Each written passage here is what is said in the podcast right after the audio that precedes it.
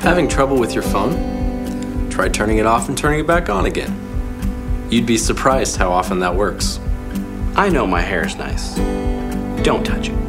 My name is Benjamin Wilson Kent, not Pastor Wayne's son. I just do video production, and I don't know how to fix anything. Spilled Gatorade all over your brand new MacBook? Here's the number for Apple support.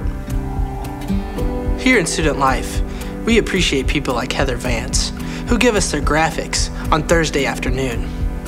Unlike Josh, who maybe gives it to us before we start. Be a Heather, not a Josh. Fred Sauerman is the best boss ever. There's no one I would rather work with. Thinking about donating your old Windows 95 PC to the church? Thanks, but no thanks. 5'9 isn't short, it's average. That has nothing to do with tech, but I wanted you to know it's average, not short.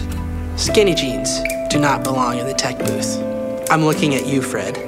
Yes, we all like Star Wars. Star Wars is not for nerds. Star Trek is for nerds. I've actually been writing some Star Wars fan fiction starring myself. And that sounded cooler in my head. If you see your local tech staff member volunteer today, give them a hug because they probably need it. Just don't hug me. Thank you.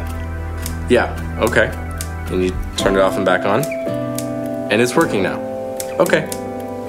Bye, Wayne.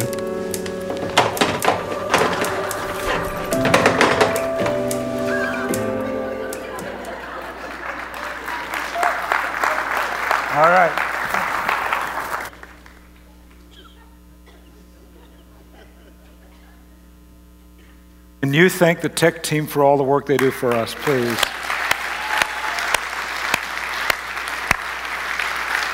In both auditoriums, for us to, uh, if you will, produce or uh, manage, however you want to say it, uh, create worship services for us each weekend, it takes 12 people to manage that people up in the video booth who you never see, probably people in, here in the West Auditorium running sound and lights and everything, and people in the East Auditorium doing the same. So, on behalf of our congregation, even though the tech team made their own video, we want to say thank you for all the work you do for us. We're very glad for that. And if you'd like to join in that endeavor, uh, we'd be glad to hear from you, and uh, you can join all the Star uh, Trek fans. Star Wars, Star Wars. Anyways, for those who are unfamiliar with our uh, congregation, perhaps you're a guest with us today, let me introduce myself. My name is Wayne, and I'm very glad you're with us here on this Memorial Day weekend, both here in the West Auditorium and to those who are in the East Auditorium. I'm very glad you're here. We're looking to uh, take some time at Scripture today. We're going to look in the book of Matthew, which is this far through the Bible. I'd invite you to open up your Bible today. If you don't have one with you, there's one in the pew rack in front of you. Maybe you have it on a smartphone or something or other. In the East Auditorium, there's some po- folk moving around with Bibles right now. And you're going to need to keep it open because we're going to go move very slowly through Matthew, a portion of Matthew 12 today. And to grab a hold of what I'm bringing to you, you're going to need to be able to refer down and see it. So get your Bible out, even if it's not your regular habit, and let's see what we can do together today. All right, so while you're looking for Matthew 12, uh, just a, a brief note that perhaps you're aware that Leslie and I were in Italy last weekend, uh, of all places, right? We were invited to go there and be part of a wedding uh, from a young man from our church who was marrying a lovely Irish young lady, and they chose to get married in this wonderful, fantastic setting in Florence, Italy. It was stunningly beautiful, and we got there in the afternoon on this terrace overlooking the city, and the, it was beautiful weather, kind of like weather of yesterday, and just uh, it went was wonderful. So since, uh, because that was Thursday night, I knew I wasn't preaching this here this last weekend, and Josh did a great job and all. I, I said to Les, let's take a few extra days, since we'd never been to Italy before. Let's go to Rome. So we got on a, a train and we went from Florence to Rome, and we spent Friday, Saturday, and Sunday night there, returning home on Monday evening. And uh, we toured the Vatican on Saturday. Uh, the Pope says hi, by the way. not real. Well, maybe he does say hi. I don't know, but he didn't say it to us, nor to you. But nonetheless, actually, I went to talk to him and tell him what I needed to say to President Trump since he was arriving there just a few days after. No, we didn't do that either, right? So here's the truth. Here's the truth. We did um, stay in a very small, and I need to emphasize the word small, I think, a small Airbnb apartment. Do you know what Airbnb is? It's an internet site that um, if you have a home that you're going to be, you, you say, I'm going to be gone from, from it for a few days, you can rent out your house while you're gone. And so we stayed in someone's apartment, this tiny place in the heart of the old city of Rome, where you, you know, to get a hotel there would have been uh, astronomical, but by staying in these people's home, you could, you know, and um, did I say it was small? It was very small. Like to get into the bed, you had to go like this between the bed and the wall. And a small bedroom, a bathroom, kitchenette, a dining room, and that was about it. And a lovely terrace that was about four feet wide, enough room for one chair, face, you know, two chairs facing each other. And it was probably eight feet long and had a, a concrete wall on the front of it because we were six stories up. Um, so it had a concrete wall about that high and then some railing, and it was lovely. And, and we arrived Friday night of last weekend. About midnight last Friday night, going into early Saturday morning, Rome had a weather event that apparently happens very, very rarely, and that is they had a huge thunderstorm that dumped inches of water on the city. Now, here's what happens to get into that terrace, you had to step over the sill of the dining room into the terrace, and then there's a cement wall right in front of you. Unbeknownst to us, the drain, sixth floor drain of the terrace, was clogged. The rain started coming down at one o'clock. Leslie woke me up and said, There's running water. Yes, the water in the terrace was about this deep and was coming under the sill in the dining room and pouring into the dining room. Now, one of the things that you do that's crucial, if you will, or what you sign off when you rent an Airbnb house or apartment is you agree that you will treat the house as if it's your own.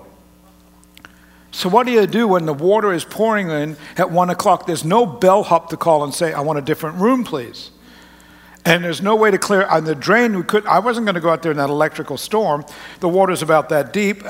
So here we are with um, uh, no, no mop, bucket, or anything like that. All we had were bath towels and a garbage can. So we're, you know, mopping things up with our bath towels. And, and it took about an hour or so. Well, every time the wind would blow and that door would open out to the terrace, things would blow around a little bit. And there was this lamp above the dining room table that was on a swinging arm.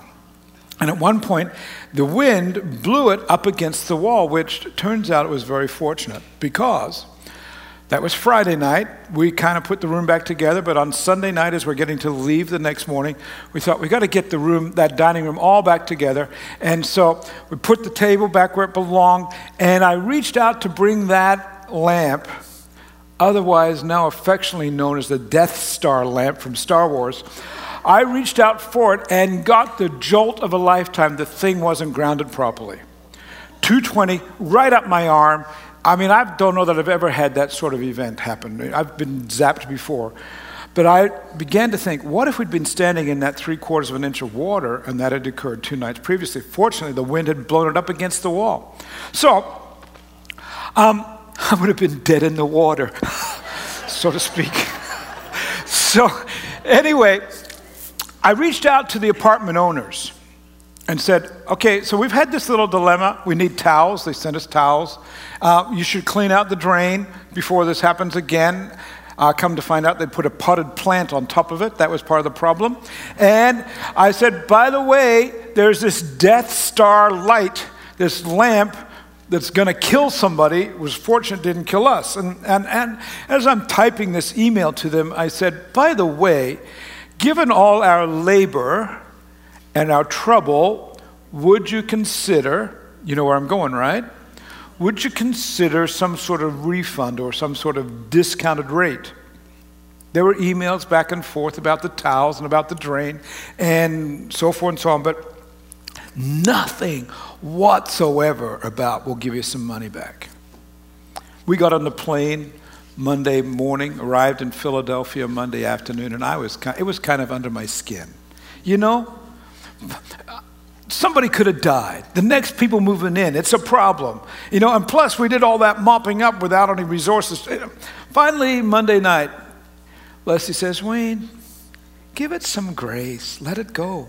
We did the right thing. You're supposed to care for the house as if it's your own. We cared for the house as if it was our own. Grace will cover it. And I wanted to go on about rules and inconvenience and struggle and potential death. I mean, grace is okay as long as it doesn't try to kill you, right? But she was right. So I finally said, okay, we'll let it go.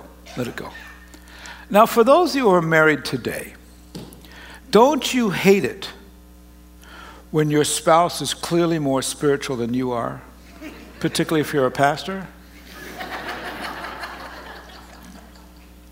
How do we manage grace? How does it work in our lives? And when, do we, when should, should we put that in place? Should we just say to Airbnb, it's okay, let it go?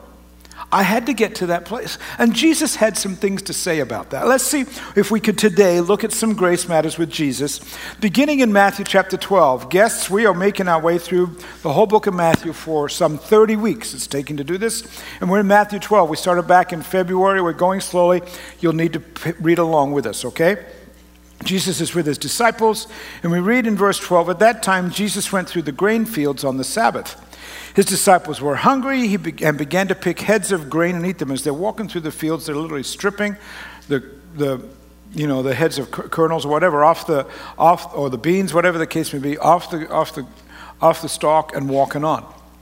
When the Pharisees, religious leaders, saw this, they said to him, Look, your disciples are doing what is unlawful on the Sabbath. So, before we go too far, I don't want to assume that everyone understands what's about to happen here. So let me see if I can unpack it just a bit. There's about to be an issue. If you will, there's about to be an argument between some Jewish religious leaders and Jesus. And the topic surrounds Jesus' understanding of the Sabbath. Pastor Josh brought some of this to you last weekend. And what's going on here is some 3,000 years or so previously, the Bible tells us that, if you will, God and the Israelites struck a bargain. Here was the bargain that God would provide the people of Israel with land and prosperity and blessings. And in response, the Israelites would choose to live, uh, take on lifestyles that honored God. And the way in which that honoring was to be codified, if you will, is that in the Old Testament, there's a list of do's and don'ts. We call it the Ten Commandments. There are ten things to do or not to do that were to govern the way in which the people of Israel lived their lives and honored God. And you know some of them, like make God number one in your life, or don't steal, no sex outside of a heterosexual marriage, or be honest in conversation with one another, don't lie in your life or in your conversation, among others. And then one of those is keep the Sabbath holy. What's that?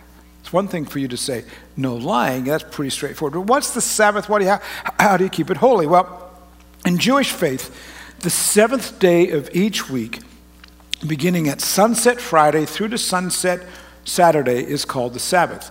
The Sabbath begins when you can look up in the sky, and if there are no clouds, at the moment you can see three stars, that it's dark enough to see three stars, that's the beginning of the Sabbath. And it goes all the way through to the next day, Saturday night, when you can see the three stars again. During that period of time, you weren't to work. There was to be no work done during that 24 hour period. The model for that is found in the book of Genesis when God works uh, to create in creation for seven days. But six days he works, and then on the seventh day he rests and enjoys it all. And so, in Jewish synagogues all across the world in our time, you'll discover worship services on Friday night after dusk, and then maybe some more on Saturday, and the family worshiping God and resting. The earliest Christians, who were primarily Jewish, they followed that pattern. They would go to Shabbat, the Sabbath services on Friday night, maybe again on Saturday, and there would be Jewish worship, if you will. And then they would follow that up with Christian worship on Sunday. And the Christian worship was to uh, declare the resurrection of Jesus Christ. He had been resurrected on the first day of the week, Sunday. And so when churches today have meetings and worship services on Sunday, we're following that pattern of why we choose Sunday versus the Sabbath as the Jewish faith does. So, in Jewish culture, you're not supposed to work on the Sabbath. And work includes preparing food. It all has to be done before the evening of the Sabbath begins. And yet, here's what you have. Apparently, Saturday morning, afternoon, we don't know. The disciples are walking through grain fields that they don't own, and they're picking grain and they're eating it. They, it is considered that they are preparing food. Now, we would think, well, isn't that stealing? Walking, I mean, imagine walking through the fields of central Illinois come September or October and say, I'll take this corn and that corn and I'll take some beans here. And, you know, if you go to somebody's apple orchard and eat apples, you go, we would consider that's not the way you do it. But in Jewish culture, it was a practice that Moses had instructed the people to do. In Deuteronomy 23, we read this that if you enter your neighbor's vineyard, you may eat all the grapes you want, but don't put it in your, in your basket. In other words, what you can hold in your hands, you can have. If you enter your neighbor's grain field, this is the disciples, you may pick kernels with your hands, but you must not put a sickle to their standing grain. What you can hold, you can have. I've seen this in play. Maybe you have at the grocery store. You've seen this, right? Somebody's walking through the produce section and they reach out and they grab a grape. Have you seen this? And I always want to go, is that stealing? Because it feels like it's stealing to me. I mean, after all, they're taste the grape now. Are they going to go back and buy that bunch of grapes, or is it just a little snack on the way down to the, you know? Well, are they going to then go down to the dairy section and open up the fridge and go, I'll take some of that milk and wrap that plastic thing off? no, I'm not buying that. Are they going to go to the cereal aisle and open up a box of Count Chocula and dig their hand? In? No, I'm not into chocolate cornflakes. Is the guy going to go to the men's section and rip open a pack of underwear and say, yeah, that about fits? it doesn't work that way, does it? And yet, why is it that it seems fair game with the grapes in the produce section? After all, if you say, well, I'm just testing it to see if I'm going to eat it or if I'm going to buy a whole bunch, you then go buy the whole bunch. Are you going to get on the scales so that you can say, okay, I need to take the grape that's in my belly and pay for that as well? It always feels like stealing to me. I don't know about you, but I've seen it on a number of occasions. And yet, in ancient Jewish culture, you could eat whatever you could put in your hand. So the religious leaders who are upset, they're not upset with what the disciples are doing, that they're eating these, this kernel of grain. They're upset. Their beef is this they don't like the fact that by doing this and stripping that stalk of that grain, they are preparing food on the Sabbath when you're not supposed to work. So, what's going to happen? Look, the, the Pharisees say, your disciples are doing what is unlawful on the Sabbath. And so, what does Jesus say? Haven't you read? And he's going to give two things where this law that the Pharisees have might be problematic. Haven't you read what David did when he and his companions were hungry? He entered the house of God, and he and his companions ate the consecrated bread, which was not lawful for them to do, but only for the priests. Or haven't you read in the law that the priests on the Sabbath duty in the temple desecrate the Sabbath and yet are innocent? What's going on? Well, a thousand years before this event, there's a story um, in Scripture that talks about when King David, the king of, the, of, of Israel, takes his men into the temple and they're out of food and they eat the showbread while it's still warm. They eat the bread that is ex- reserved exclusively for priests. That was the rule. And yet, in that moment, you could say that grace and food for the men were more important than the rules. Or Jesus is saying, oh, think about your priests. You have a temple in Jerusalem, you have synagogues in every town, and somebody goes in there on the Sabbath, and it is their job to lead you in worship and to have priestly duties. And they are actually paid to do that. So, by virtue of being paid to work in the temple or in the synagogue, are they not working on the Sabbath? Aren't they violating the rule of no work? Keep reading on. Verse 6 I tell you that something greater than the temple is here.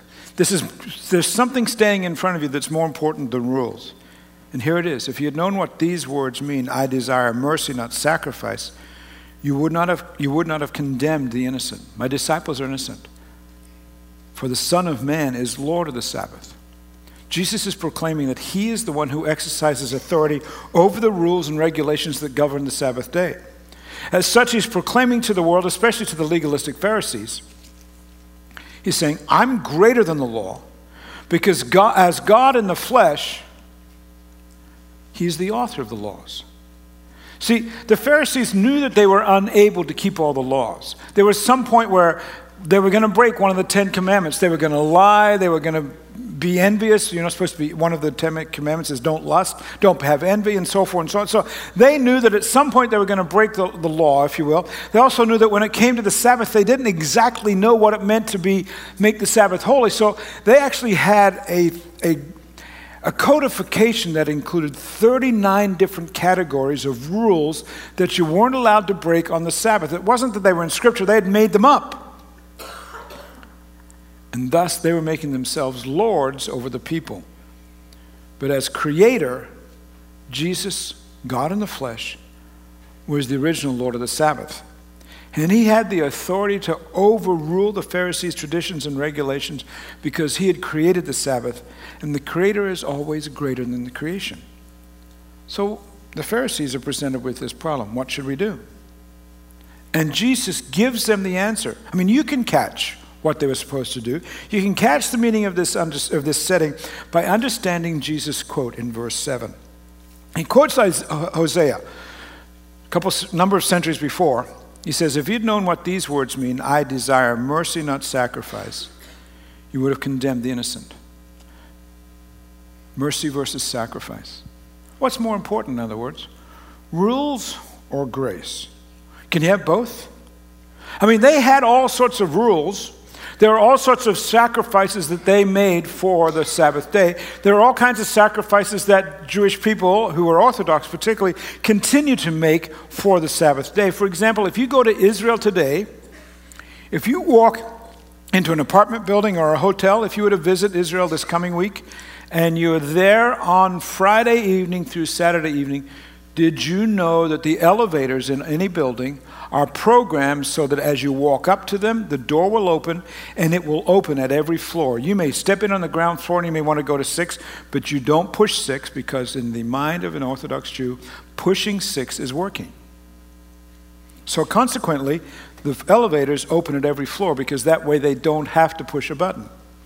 In an Orthodox household, the, uh, all the electrical appliances and the lights are all on timers so that beginning Friday evening through Saturday evening, they all come on automatically. And if by some chance your timer doesn't work correctly, you can go across the street and invite your neighbor who might be unorthodox to come over and flick the light switch up for you because that action is considered working.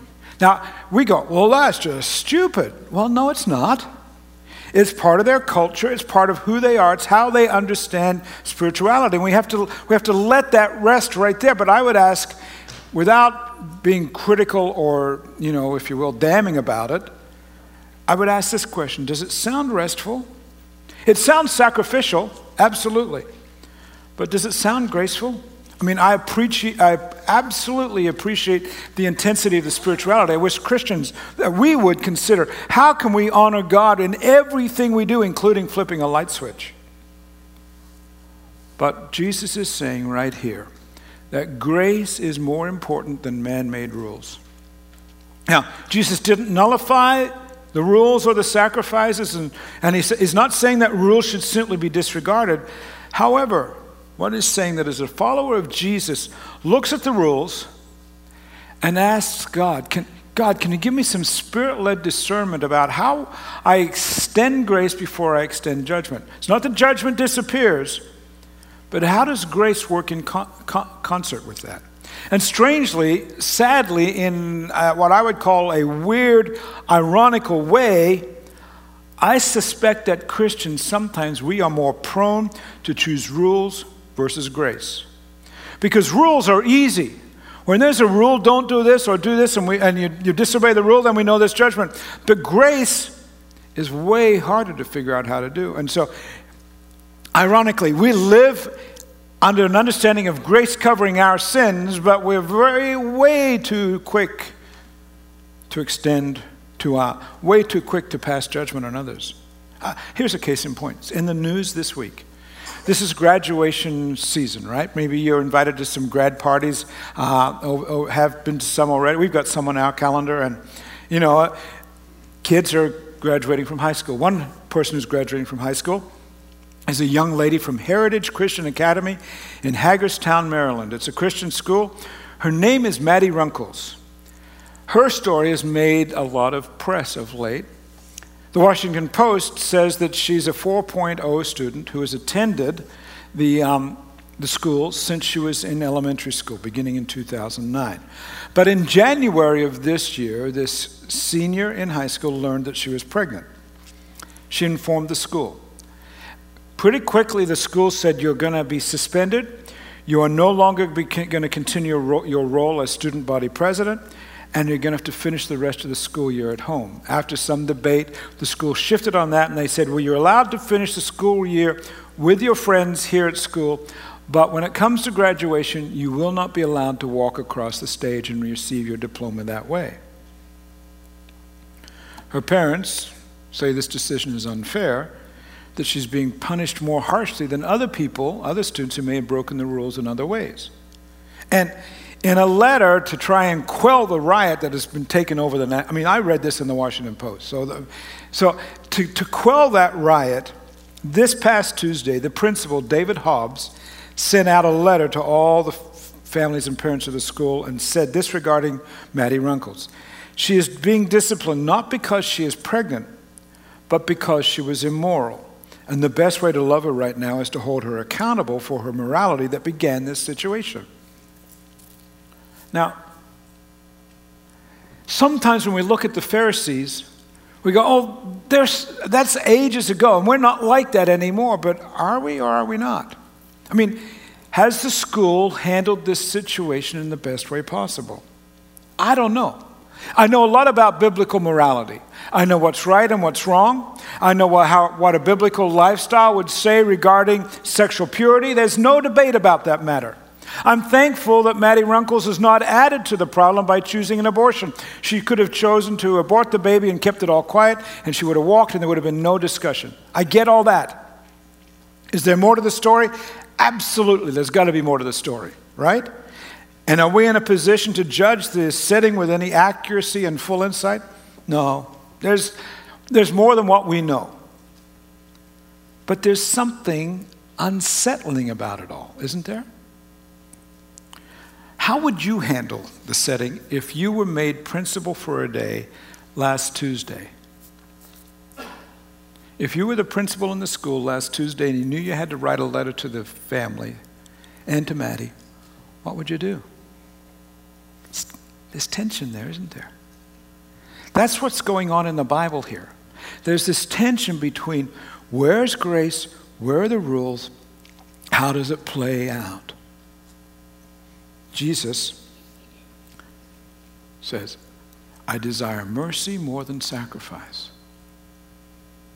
How do you choose mercy over sacrifice? Because I'll be honest, we have settings within our own congregation that aren't far removed. And we've got, we've got to figure out how do we manage the rules and yet present great mercy and grace. To those listening here today who you say, Wayne, you're just a little too close to home. I get it. I want you to hear that we've got to figure out the rules and mercy. In that light, how can we as individuals, or how do we as a congregation, choose mercy over sacrifice? Some ways to think about that. May I suggest that if you want to choose mercy over sacrifice, you have to start by focusing on your own grace relationship with God. Because here's what Christians know the followers of Jesus know that we've received grace because somewhere along the line we learned that we are sinners, that we don't have our act together, that we learned there is this call to purity and law, and that call has never been nullified by God. We are guilty of breaking God's laws. We are sinners who rely on God's grace via that grace coming to us in Jesus Christ. If you will, we know of two sides of God this calling and this demand that He makes regarding holiness and sinlessness and we know of our own, the word would be depravity in that regard. And yet, the second side of God, we experience His grace covering us in Jesus Christ, covering the messes of our lives. And here's what we've got to figure out how to do, and that is that God's best people have to be more grace filled and grace giving than others simply because we've received it. That's got to be the way in which we act.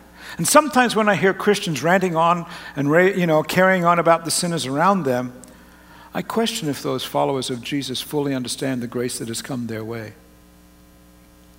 Next, in order to live like that, with our own grace understanding in play, we have to choose grace for others as a default mode. And it's hard for us. We want life to be fair. We, want, we want it to have a level playing field, if you will, and then we can make judgments far more easily. For example, if, if there were two high school teams about to play baseball this afternoon, suppose the, suppose the ruling agency that's in charge of all the baseball teams in, in, in the state said, Well, high school number one, you're allowed to have 27 players on your team. High school number two, you're only allowed 11 players on your team. Wouldn't high school number two say, Hey, this isn't fair? You're making the wrong judgment call. We want, the ju- we want judgment to be equal and easy and, and, and plain and straight. We want the equations of life to be fair. Live right and you'll get ahead. Live poorly and you should experience punishment. But Jesus said he preferred mercy over sacrifice. How does that work? Well, there's a clue in our scripture if you'll keep reading with me. Verse 9. You've got Jesus and the disciples and the Pharisees out in the fields in verse 9. Going on from that place, he went into the synagogue. A man with a shriveled hand was there. We don't know why his hand was shriveled. Maybe it had been in an accident. Maybe it was from in utero. Maybe um, he'd had a stroke. We don't know, but it, something's wrong with this hand that doesn't work, okay? Looking for a reason to bring charges against Jesus, they asked them, Is it lawful to heal on the Sabbath? Why are they doing that? It's a trick question. Because by this time, what is Jesus known for? Jesus is known for going into towns and villages and preaching and healing.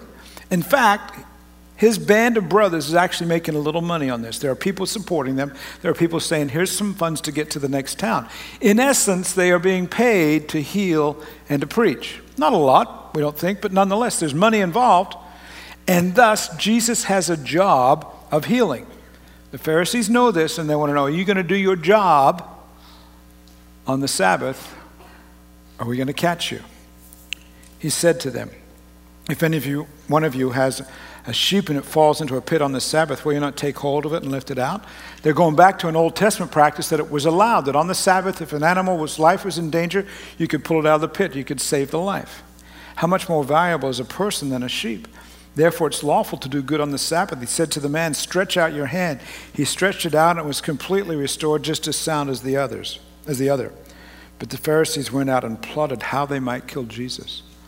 They've now caught Jesus in the trap. He has actually broken their law. Now they have reason to crucify him. But Jesus says, You want to know how to choose mercy over sacrifice? Do good. In fact, he says, Do good on the Sabbath. Care and heal and bring life and goodness into the lives of people who are withered around you. This weekend, this Sabbath moment, if you will. We've got a restful weekend, right? Here this weekend, can you do some good in the lives of other people? Settle, yes, into your graceful relationship with God and Jesus Christ, and then mirror that grace on the part of God working through you on behalf of strangers and friends and family, because who knows? Next slide, guys. Who knows? Your grace just might bring healing to somebody who has a really withered soul this day. Not just this week in front, but this day.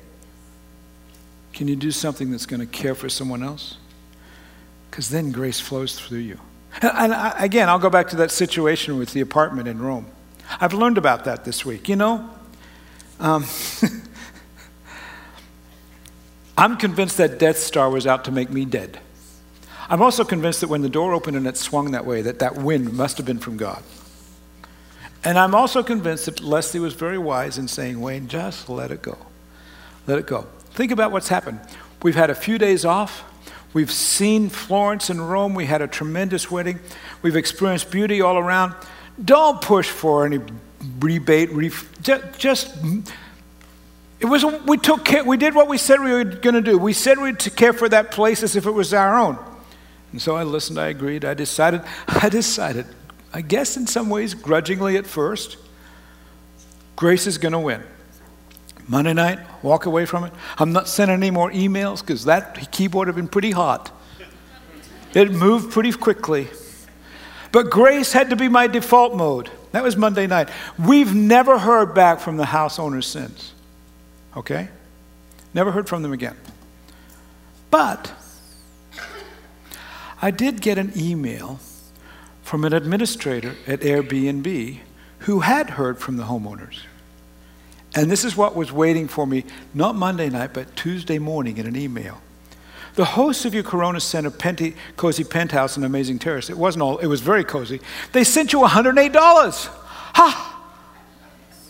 You should receive the money in your account for this reservation within five to seven business days.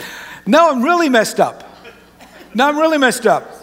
But it doesn't get any better than this, right? I'd worked in my heart to extending grace.